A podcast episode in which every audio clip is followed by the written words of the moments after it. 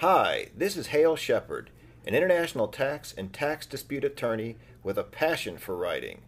You're listening to Prose by Tax Pros, another article by Hale Shepard.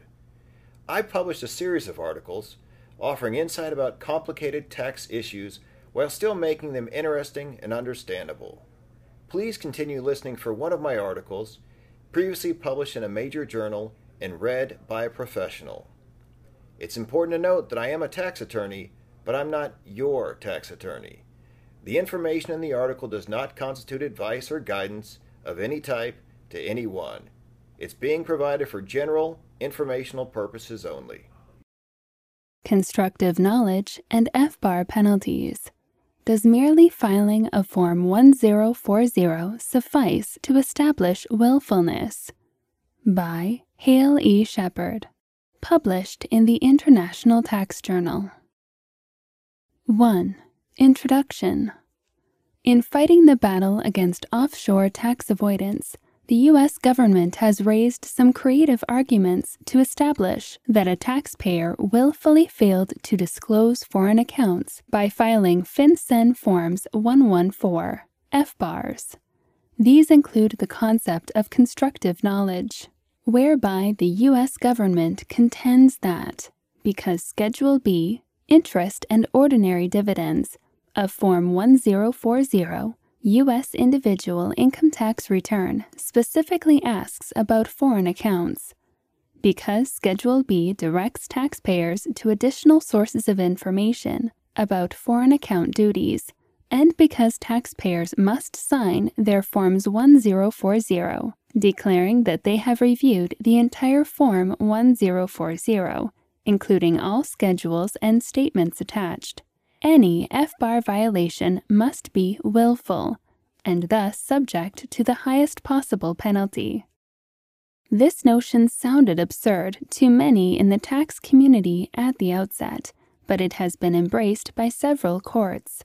Not all courts have accepted the position, though, giving hope to taxpayers that merely signing a Form 1040 will not be considered tantamount to a willful FBAR violation and the large penalties that come with it. This article examines the major cases that have analyzed the constructive knowledge position and what they mean to taxpayers. 2. Overview of the law, enforcement, duties, and penalties. Some background on the evolution of the FBAR and the duties generally triggered by holding a foreign account is essential. A. A short history. Congress enacted the Bank Secrecy Act in 1970. One purpose of this legislation was to require the filing of certain reports, like the FBAR, where doing so would be helpful to the U.S. government in carrying out criminal, tax, and regulatory investigations concerned with widespread noncompliance, the U.S. government has taken certain actions in recent years. Notably, the Treasury Department transferred authority to enforce FBAR duties to the IRS in 2003. The IRS is now empowered to investigate potential FBAR violations, issue summonses, issue administrative rulings, and take any other action reasonably necessary to enforce the FBAR rules. Congress, for its part, enacted more stringent FBAR penalty provisions in 2004 as part of the American Jobs Creation Act, otherwise known as the Jobs Act. Under the law in existence before the Jobs Act, the government could only assert penalties against taxpayers where it could demonstrate that they willfully violated the FBAR rules.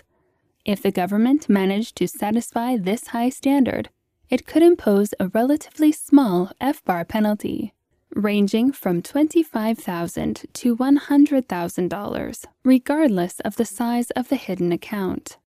Thanks to the Jobs Act, the IRS may now impose a civil penalty on any person who fails to file an FBAR when required period.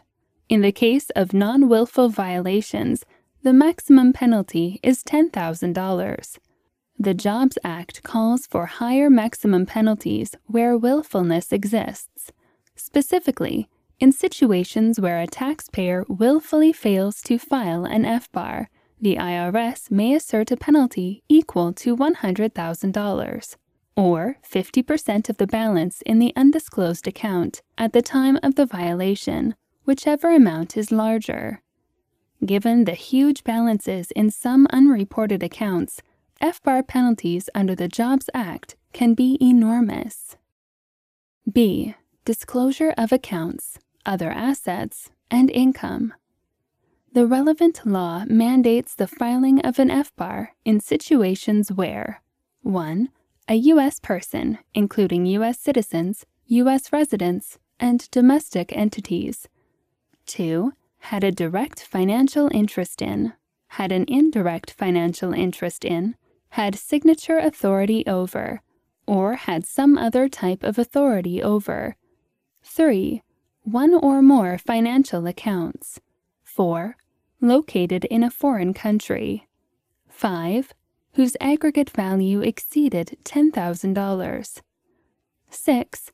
At any point during the relevant year. When it comes to U.S. individuals, they have several linked to holding a reportable interest in a foreign financial account, including the following checking the Yes box in Part 3, Foreign Accounts and Trusts, of Schedule B, Interest and Ordinary Dividends to Form 1040, U.S. Individual Income Tax Return, to disclose the existence of the foreign account, identifying the foreign country in which the account is located. Also in Part 3 of Schedule B to Form 1040, declaring all income generated by the account, such as interest, dividends, and capital gains, on Form 1040 reporting the account on Form 8938, Statement of Specified Foreign Financial Assets, which is enclosed with Form 1040, and electronically filing an FBAR. 3. The crux of the issue. To appreciate the importance of the cases cited in this article, one must understand some initial items. One of the duties listed above is checking yes to the foreign account inquiry found in Part 3 of Schedule B to Form 1040. The IRS has slightly modified and expanded this language over the years, with the materials for 2017 stating the following At any time during 2017, did you have a financial interest in, or a signature authority over, a financial account? Such as a bank account, securities account, or brokerage account, located in a foreign country. See instructions. If yes, are you required to file FinCEN Form 114, Report of Foreign Bank and Financial Accounts, FBAR, to report that financial interest or signature authority? See FinCEN Form 114 and its instructions for filing requirements and exceptions to those requirements. If you are required to file a FinCEN Form 114, enter the name of the foreign country where the financial account is located. Taxpayers must sign and date their Forms 1040 in order for them to be valid. Unless they pay very close attention to the small print, most taxpayers will be unaware that they are making the following broad, sworn statement to the IRS, which often comes back to haunt them in FBAR penalty cases. Under penalties of perjury, I declare that I have examined this return and accompanying schedules, including Schedule B, and statements, and to the best of my knowledge and belief, they are true, correct, and accurately list all amounts and sources of income I received during the tax year. The argument presented by the IRS and Department of Justice, DOJ, in Kimble and several other cases can be summarized as follows 1. The taxpayer signed his Form 1040 under penalties of perjury, thereby presenting that he reviewed the entire Form 1040 including Schedule B. 2. Schedule B put the taxpayer on notice of his potential duty to file an FBAR. 3. To the extent that the taxpayer had questions about the FBAR, Schedule B expressly directed the taxpayer to the instructions to Form 1040, the FBAR itself, and the instructions to the FBAR. 4. If the taxpayer checked the No box in response to the foreign account question on Schedule B, then he filed a false Form 1040. He was aware of the FBAR duty, and his FBAR violation was willful.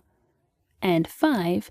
If the taxpayer instead left the box blank, answering neither yes nor no about foreign accounts, and if the taxpayer professes not to have reviewed Form 1040 or Schedule B, then his FBAR violation was willful because he had constructive knowledge of the FBAR duty. He was on inquiry notice. He was willfully blind. He showed reckless disregard for the rules, or some combination thereof. 4. Constructive knowledge. A review of prior cases several courts have examined the issue of what constitutes willfulness in the context of civil FBAR penalties. Notable decisions include Williams in 2012, McBride in 2012, Bussell in 2015, Williams in 2012, McBride in 2012, Bussell in 2015, Bohanec in 2016, Bedrosian in 2017, Kelly Hunter in 2017, Toth in 2017, Colliot in 2018, Wahdan in 2018, Garrity in 2018, Markus in 2018, Norman in 2018, Flume in 2018, and Kimble in 2018. A few of these cases discuss the argument summarized above that is now being raised by the IRS and DOJ with regularity. They are examined below. A. Williams. The first case concerning willful FBAR penalties was Williams, a multi year, multi issue case with stops in the tax court, district court, and ultimately the Fourth Circuit Court of Appeals. Here, we address only the final decision, by the Fourth Circuit Court of Appeals because of its focus on the issue of willfulness. The Fourth Circuit Court of Appeals began its analysis by criticizing the legal standards on which the district court made its taxpayer friendly decision. In particular, the Court of Appeals indicated that the district court should not have focused on the taxpayer's motivation for not filing an FBAR, and Inasmuch as it did, the district court made an impermissible leap. Then, noting various judicial precedents in the criminal arena, the Court of Appeals went on to state what it considered the proper legal standard. The Court of Appeals explained that 1. Willfulness can be inferred from taxpayer conduct designed to conceal financial information, and 2 Willfulness can also be inferred from a taxpayer's conscious effort to avoid learning about reporting requirements, i.e., willful blindness exists where a taxpayer knew of a high probability of a tax liability, yet intentionally avoided the pertinent facts. In situations where willfulness is a condition for civil liability, the Court of Appeals indicated that this covers both knowing and reckless violations. It then clarified that the taxpayer's actions or inactions in Williams constituted, at a minimum, reckless conduct, which satisfies the proof requirement for civil FBAR violations. The Court of Appeals supported its decision on several grounds, including the following. It pointed out that the taxpayer signed the relevant Form 1040 under penalties of perjury, thereby swearing that he had examined the Form 1040 as well as all schedules and statements attached to such Form 1040, and that all items were true, accurate and complete. The Court of Appeals then explained that taxpayers who execute a Form 1040 are deemed to have constructive knowledge of such Form 1040, and the taxpayer in Williams was no exception to that principle. According to the Court of Appeals, the questions and cross references in Part 3 of Schedule B to Form 1040 put the taxpayer on inquiry notice of the FBAR duty. The taxpayer testified that he did not review his Form 1040 in general or read the information in Schedule B in particular. The Court of Appeals interpreted this inaction as conduct designed to conceal financial information, a conscious effort to avoid learning about reporting requirements, and willful blindness to the FBAR requirement. B. McBride in McBride, the district court analyzed the taxpayer's level of knowledge of the FBAR filing requirement. Its ultimate conclusion on this issue was remarkably clear, but the district court's analysis meandered somewhat. The district court cited the general rule that all taxpayers are charged with knowledge, awareness, and responsibility for all tax returns executed under penalties of perjury and filed with the IRS. The district court next recognized that several cases stand for the proposition that the taxpayer's signature on a tax return does not, by itself, prove that the taxpayer had knowledge of the contents of the return. The district court distinguished such cases, though, by emphasizing that the language therein about knowledge of the contents of the return refers to the taxpayer's awareness about specific figures, amounts on the return.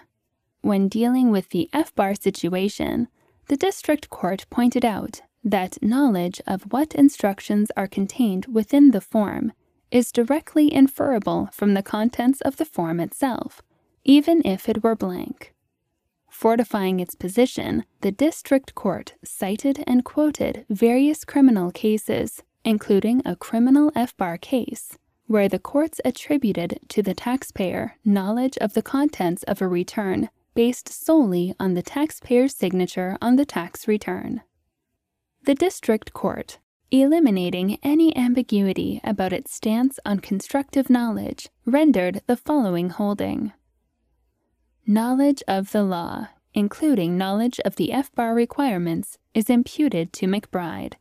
The knowledge of the law regarding the requirement to file an FBAR is sufficient to inform McBride that he had a duty to file an FBAR for any foreign account in which he had a financial interest. McBride signed his federal income tax returns for both the tax year 2000 and 2001. Accordingly, McBride is charged with having reviewed his tax return and having understood that the federal income tax return asked if at any time during the tax year he held any financial interest in a foreign bank or financial account the federal income tax return contained a plain instruction informing individuals that they have the duty to report their interest in any foreign financial or bank accounts held during the taxable year. McBride is therefore charged with having had knowledge of the FBAR requirement to disclose his interest in any foreign financial or bank accounts, as evidenced by his statement at the time he signed the returns, under penalty of perjury, that he read, reviewed, and signed his own federal income tax returns for the tax years 2000 and 2001, as indicated by his signature on the federal income tax returns for both 2000 and 2001. As a result, McBride's willfulness is supported by evidence of his false statements on his tax returns for both the 2000 and the 2001 tax years, and his signature, under penalty of perjury, that those statements were complete and accurate. Although not entirely clear, it appears that Mr. McBride argued that he was aware of the FBAR filing requirement, but decided not to comply because of his belief, based in part on the analysis by his accountant, that he did not possess a sufficient interest in the foreign accounts under the peculiar FBAR ownership attribution rules. As the culmination to its long analysis of the willfulness issue, the district court took an extreme position that if a taxpayer executes and files his Form 1040, then all failures to file FBARs, regardless of the validity of the taxpayer's rationale for not filing, are willful and vulnerable to maximum sanctions. Even if the decision not to disclose McBride's interest in the foreign accounts was based on McBride's belief that he did not hold sufficient interest in those accounts to warrant disclosure, that failure to disclose those interests would constitute willfulness. Because McBride signed his tax returns, he is charged with knowledge of the duty to comply with the FBAR requirements. Whether McBride believed that his accountant had determined that a disclosure was not required is irrelevant in light of the applicable case, which states that the only question is whether the decision not to disclose was voluntary as opposed to accidental. The government does not dispute that McBride's failure to comply with FBAR was the result of his belief that he did not have a reportable financial interest in the foreign accounts. However, the FBAR requirements did require that McBride disclose his interest in the foreign accounts during both the 2000 and 2001 tax years. As a result, McBride's failure to do so was willful. C. Jarnagin. The next case to address the constructive knowledge argument was Jarnagin. Here, the IRS assessed non willful FBAR penalties, not willful ones. The issue, therefore, was whether the taxpayers had reasonable cause, and the lower penalties should thus be mitigated. As demonstrated below, Jarnagin still adds to the debate around constructive knowledge, despite the fact that the penalty standards are different. Larry and Linda Jarnagin had diverse careers and successful business ventures over the years. Larry owned and operated several barber shops, worked as a licensed chiropractor, held multiple agricultural properties, worked as a cattle farmer, and bought, sold, and leased mineral rights. Additionally, Larry and Linda owned and managed various apartment complexes, as well as a nightclub. The Jarnagins bought property in Canada in the early 1980s and started operating a ranch there. They split their time between Canada and Oklahoma. Because they lived in Canada part of the year and operated a ranch there, Larry and Linda opened an account at Canadian Imperial Bank of Commerce, CIBC, in 1986.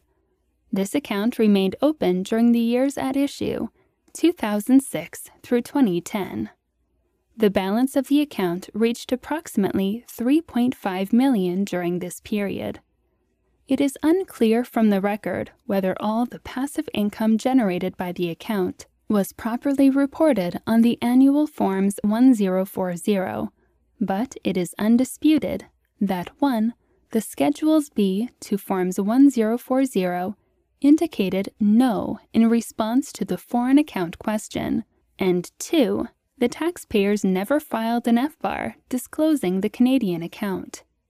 The DOJ contended that Larry and Linda lacked reasonable cause for their FBAR violations for several reasons. One was that they failed to exercise ordinary care and prudence when they did not review their Forms 1040, despite the fact that they signed them, thereby attesting that they had examined everything including the Forms 1040 and Schedules B, and they were true, accurate, and complete. The DOJ presented this argument, citing and relying on Williams and McBride. The Court of Federal Claims analyzed the concepts of constructive knowledge and willful blindness. It stated that exercising ordinary care and prudence means, among other things, that taxpayers will personally read and review their completed tax returns carefully. It also stated that the taxpayers were charged with constructive knowledge of the contents of Forms 1040, including references to the FBAR, by virtue of the fact that they executed Forms 1040. The Court of Federal Claims then explained that Larry and Linda had a particular obligation to review Schedule B because Larry was a dual U.S. Canadian citizen. He has business activities in Canada, and he maintained a Canadian account with millions on deposit. The Court of Federal Claims speculated that if Larry and Linda had taken the time to review their Forms 1040 then they would have discovered the obvious error that their U.S. tax professionals committed by checking the No box in response to the foreign account question on Schedule B, and they would have seen the warning to consult the instructions for more information about FBAR filing duties. The Court of Federal Claims summarized its thoughts in the following manner A reasonable person, particularly one with sophistication investments, and wealth of the Jarnagins would not have signed their income tax returns without reading them, would have identified the clear error committed by their accountants, and would have sought advice regarding their obligation to file an FBAR. D. Norman. In Norman, the IRS assessed a willful FBAR penalty for 2007 in connection with a Swiss account at UBS. The taxpayer unsuccessfully challenged the sanction with the appeals office. The taxpayer fully paid the penalty and filed a refund lawsuit with the Court of Federal Claims. The DOJ tried to dispense with the matter by filing a motion for summary judgment, which was rejected and the parties ultimately conducted a trial whose sole witness was the taxpayer herself. Despite the existence of the OVDP, the taxpayer made a quiet disclosure by directly filing with the IRS Forms 1040X and FBARs for 2003 through 2008. At trial, the taxpayer's theory was that she did not willfully hide the UBS account the Court of Federal Claims underscored that the taxpayer presented no evidence whatsoever to support her theory, other than her memory, and it was inconsistent with the written proof offered by the DOJ. The Court of Federal Claims pointed out that the taxpayer could not remember 1. whether she opened the UBS account or received it through inheritance, 2 meeting with a UBS representative in Switzerland to open the account. 3. When she opened the account. And 4. If she made withdrawals from the account. Moreover, explained the Court of Federal Claims, during the trial, the taxpayer indicated that she did not 1. Know the account number, 2. Understand what a numbered account was, or 3 recognize documents related to the opening and management of the account, the stamped signature of her private banker at UBS, her note to UBS instructing it to close the account, or the invoice from her accountant for assisting her with the quiet disclosure.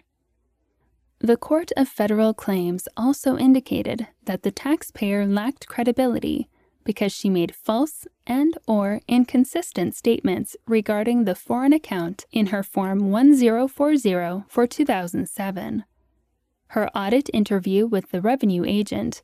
Her letters to the IRS through her accountant and her attorney. The complaint to start the refund lawsuit and her testimony at trial. In contrast to the questionable testimony provided by the taxpayer the DOJ presented clear evidence that 1. The taxpayer signed documents to open a numbered account. 2. She instructed UBS not to invest in U.S. securities. 3. She personally visited UBS in Switzerland. 4. She met on a yearly basis with UBS representatives. 5. She withdrew $100,000 from the account. 6 she was informed by UBS in 2008 that it was working with the U.S. government regarding disclosure of its U.S. clients. And 7. She then closed her account at UBS and transferred the funds to Wegelin and Co., the first foreign bank to ever plead guilty to U.S. tax law violations.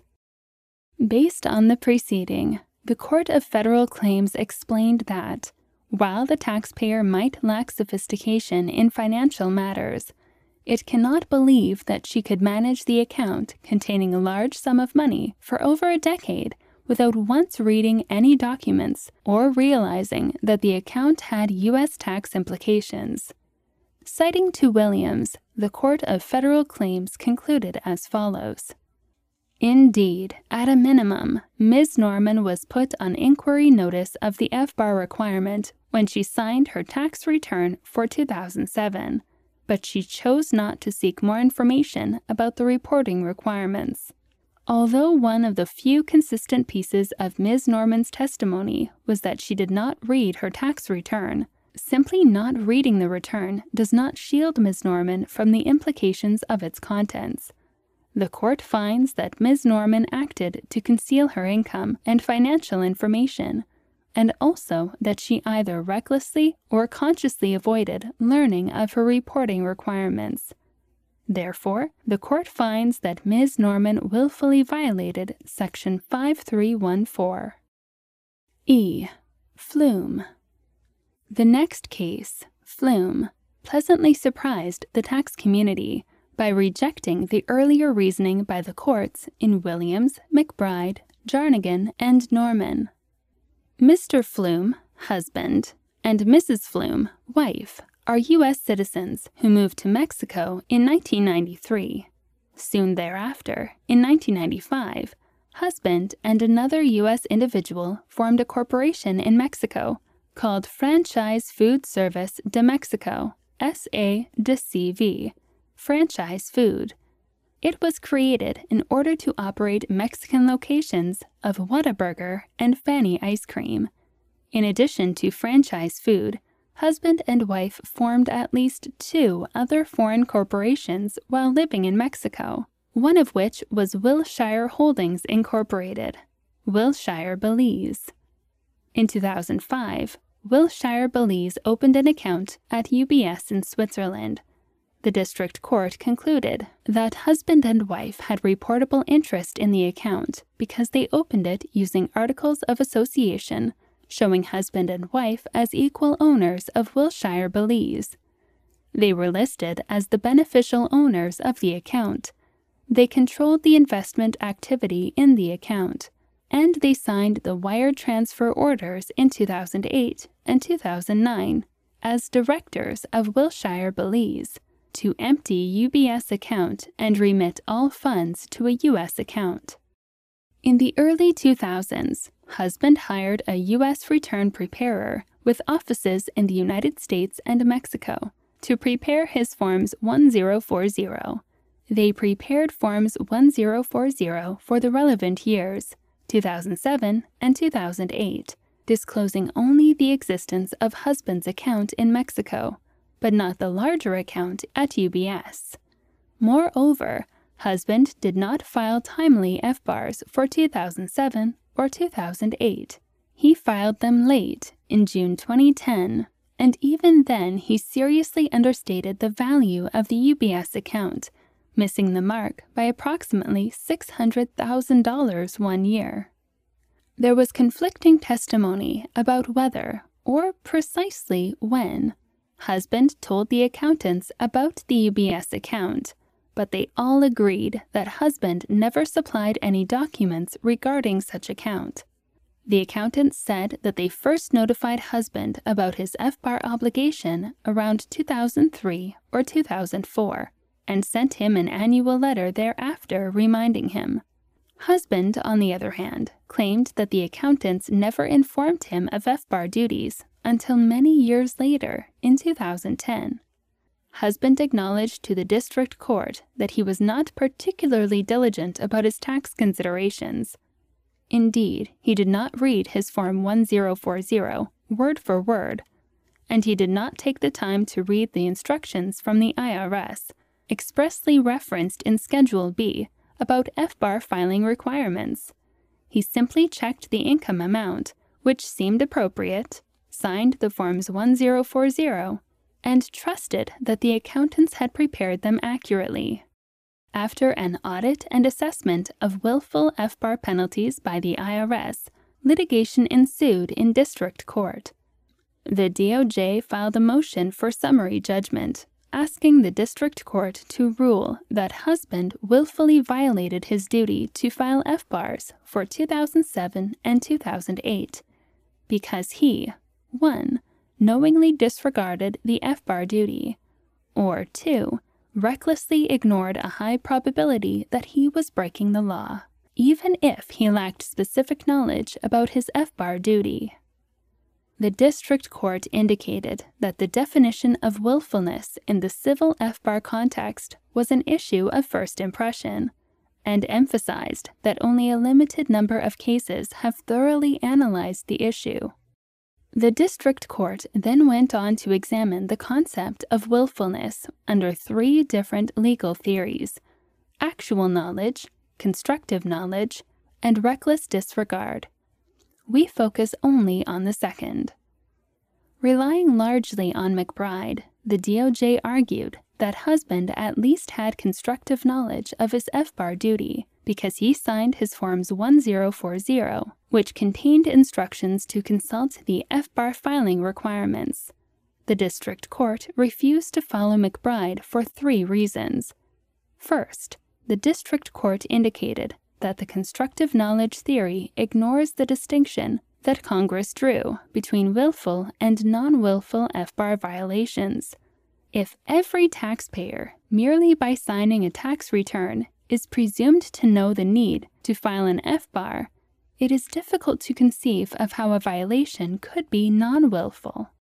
Second, the district court explained that resolving this matter on summary judgment i.e., without a full trial, would be inappropriate because, while husband admittedly signed his Form 1040 for 2007 in 2008, and thus might be charged with FBAR awareness as of that time under the constructive knowledge theory. Husband later testified during a deposition that he was ignorant of the FBAR duty until years later, in 2010. The district court pointed out that a fact finder, the district court or the jury, must decide which of these two conflicting items carries more weight. Third, and most importantly, the district court announced that the constructive knowledge theory is rooted in faulty policy arguments. The DOJ argued that ruling in favor of husband would encourage taxpayers to sign Forms 1040 without reading them in hopes of later avoiding any negative consequences from inaccuracies and would permit taxpayers to escape liability by simply claiming that they did not read what they were signing. The district court flatly rejected the DOJ's position, calling it incorrect because the IRS can still impose a $10,000 penalty for each non willful FBAR violation and the IRS can still pursue taxpayers under a reckless disregard theory. The district court concluded as follows There is no policy need to treat constructive knowledge as a substitute for actual knowledge. Accordingly, the court will not hold that husband had constructive knowledge and that he owes the government more than half a million dollars merely because he signed his tax returns under penalties of perjury. The government has thus failed to conclusively establish that husband was willful on the ground that he knowingly disregarded his FBAR obligations. 5. Constructive knowledge. Analyzing the most recent case. The most recent case in the constructive knowledge saga is Kimble. A. Description of the key facts. Alice is a U.S. citizen by birth as were her late parents, Harold and Frances. At some point before 1980, the parents opened an account with UBS in Switzerland, designating Alice as a joint owner. In 1983, Alice married Michael, and they had a son, David, in 1985. Alice, Michael, and David all knew about the UBS account. Harold supposedly told them to keep it a secret because they might need the funds one day to flee the country in the event of religious persecution. In 1998, as joint owner of the UBS account, Alice signed a numbered account agreement with UBS, instructed UBS to hold all correspondence, and authorized UBS to invest the funds in time deposits. Alice and Michael met with UBS representatives in the United States at least six times over the years to discuss the account. Alice also met with them at least once in Switzerland. Around 1998, Alice and Michael opened an account with HSBC in France in order to pay expenses associated with their apartment in Paris. During their marriage, which lasted from 1983 to 2000, Michael handled the family finances and prepared the Forms 1040. He never reported any income generated by the UBS and HSBC accounts never checked yes in response to the foreign account question on Schedule B, never identified Switzerland or France as locations of foreign accounts, and never filed an FBAR. These earlier years were not at issue in the FBAR penalty dispute. In 2000, Alice and Michael divorced. Alice did not disclose the foreign accounts in any documents filed in connection with the divorce. Soon after the divorce, Alice hired Stephen Weinstein, accountant Weinstein, to prepare her individual Forms 1040 and state tax returns. Accountant Weinstein never asked Alice about foreign accounts, and she never proactively disclosed them to Accountant Weinstein. Moreover, Alice never asked Accountant Weinstein if the investment income generated by the UBS and HSBC accounts needed to be reported on Forms 1040. In 2005, Alice signed three documents related to the UBS account.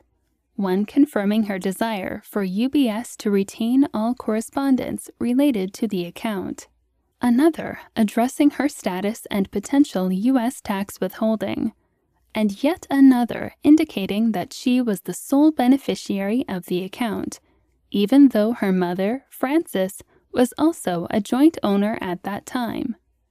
Alice claims to have first learned of her duty to report foreign accounts in 2008 from reading a newspaper article about issues surrounding UBS. She then hired legal counsel.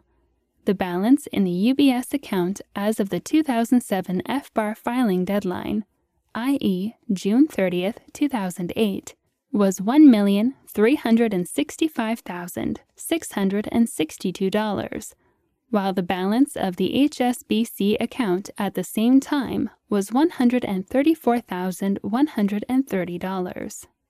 Alice filed timely Forms 1040 for 2003 through 2008, but she never reported any income from the UB and HSBC accounts and she answered no in response to the foreign account question on Schedule B. Alice also neglected to file FBARs. OVDP and opt out. In April 2009, Alice applied for the Offshore Voluntary Disclosure Program, OVDP, and she was accepted. As part of the OVDP, she filed Forms 1040X and FBARs for 2003 through 2008.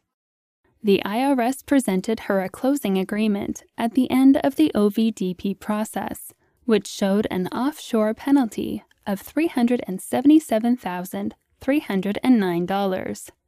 Alice disliked this figure, so she informed the revenue agent in February 2013 that she intended to opt out of the OVDP to take her chances with the IRS. C. Results of Audit The IRS started an audit in 2013, at the end of which the revenue agent determined that Alice's FBAR violations were willful. The revenue agent based this conclusion on the following 1. Alice had a direct financial interest in the accounts. 2. She checked No to the foreign account question on Schedule B to every Form 1040. 3. She made no efforts to inform herself about any U.S. obligations associated with inheriting a Swiss account exceeding $1 million. 4. Alice never reported any passive income generated by the accounts on her Forms 1040 for decades. 5. Alice only approached the IRS through the OVDP after UBS notified her that it would be remitting data about all U.S. account holders to the IRS. 6. Alice made efforts to conceal the account. 7. Alice had active management of both foreign accounts. 8. Alice has no business or family connections with Switzerland, where the UBS account was located. 9. Fear of potential religious persecution is not a reasonable cause for noncompliance with U.S. law. 10. Alice was noncompliant with U.S. tax law even after entering into and later opting out of the OVDP. 11. Alice had significant involvement with accountant Weinstein, but chose not to disclose the foreign passive income. And 12. The passive income generated by the foreign accounts was relatively significant, constituting more than half of Alice's overall income in certain years. D. FBAR litigation. In July 2016, the IRS assessed a willful FBAR penalty, which Alice fully paid in August 2016. She then filed a claim for refund in September 2016. In March 2017, Alice filed a complaint in the Court of Federal Claims, seeking a refund of the FBAR penalty that she had paid. Both the DOJ and Alice ultimately each filed a motion for summary judgment, focused on the issue of willfulness. Alice later conceded the issues related to the HSBC account, such that all attention was on the UBS account. 1. Positions of the DOJ. In its motion for summary judgment, the DOJ basically repeated and expanded on the grounds for willfulness that the revenue agent had previously identified during the audit. The DOJ contended that an FBAR violation is willful, where a taxpayer 1. violates the law voluntarily rather than accidentally, 2. is willfully blind to a duty, or 3. Engages in conduct that is in reckless disregard of a legal duty. In its normal, throw everything against the wall and see what sticks fashion, the DOJ argued as follows. First, Alice's failure to report was voluntary because she signed her 2007 federal tax return knowing of the obligation to report. Alice had actual knowledge of the filing requirement, but decided not to inform the IRS about the UBS account. In addition, Alice maintained a numbered account and instructed UBS not to send any account related correspondence to the United States and Alice did not inform her accountant about the existence of her foreign bank accounts. Second, as a matter of law, a taxpayer is charged with knowledge of the representations made on federal tax returns. Alice also had knowledge of the FBAR requirement posited by Question 7A on Form 1040 of her 2007 income tax return. In addition, Alice was willfully blind to the requirement that she file an FBAR. Alice admitted that she never read her tax returns or any of the documents she signed related to the UBS account. Therefore, Alice was willfully blind of her duty to comply with IRS reporting requirements. In sum, Alice engaged in reckless disregard of the statutory duty to file an FBAR answer question 7A accurately on her 2007 income tax return, and ask her accountant for advice on any reporting requirements or other federal tax issues that might arise in connection with the UBS account. Therefore, Alice's conduct was willful. 2. Positions of taxpayer. Alice disagreed with the DOJ, of course. Her main defenses can be summarized as follows.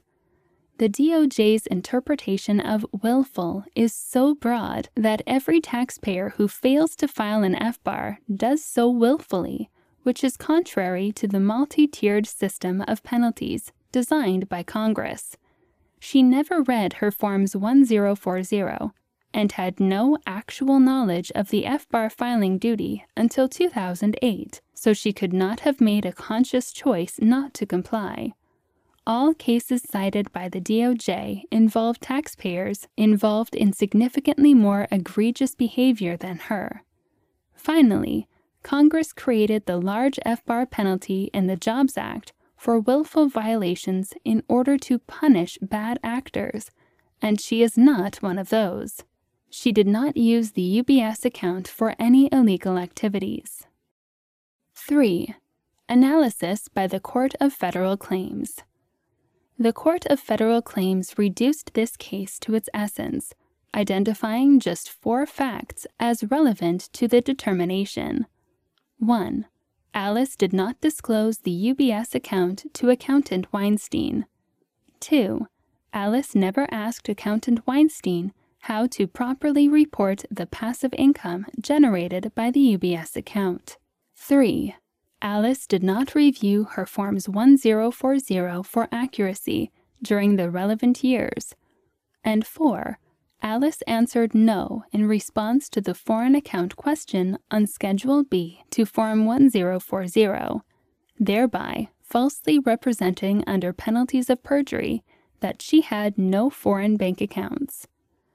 The Court of Federal Claims found that Alice had acted willfully resuscitating the earlier judicial reasoning about constructive knowledge, willful blindness, and reckless disregard, deciding that it was not even necessary to conduct a trial to fully develop and clarify the facts. The Court of Federal Claims granted the motion for summary judgment filed by the DOJ, ruling as follows. In the court's judgment, the fact that Alice did not review her Forms 1040 for accuracy.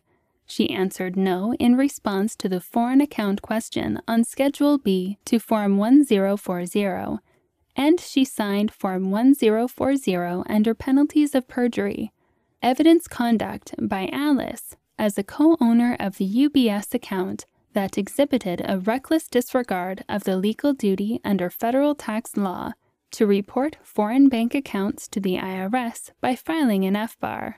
Although Alice had no legal duty to disclose information to her accountant or to ask her accountant about IRS reporting requirements, these additional undisputed facts did not affect the court's determination that Alice's conduct in this case was willful.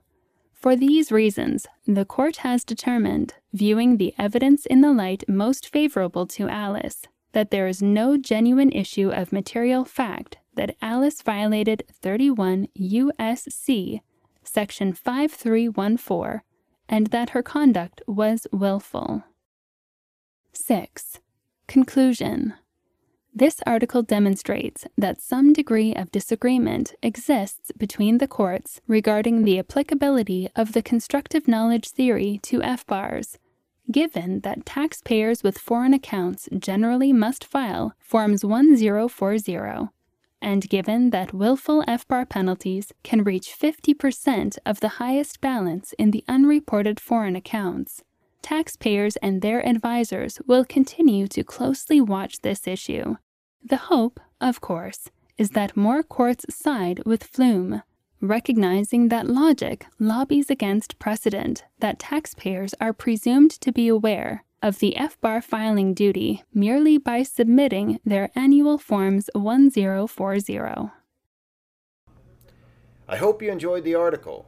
Feedback from listeners helps to improve my writing, so I welcome your comments and questions. You can contact me by email at hale.sheppard at chamberlainlaw.com. That's H A L E chamber.sheppard at chamberlainlaw.com or through my website at www.prosebytaxpros.com. That's P R O S E B Y T A X P R O S dot com.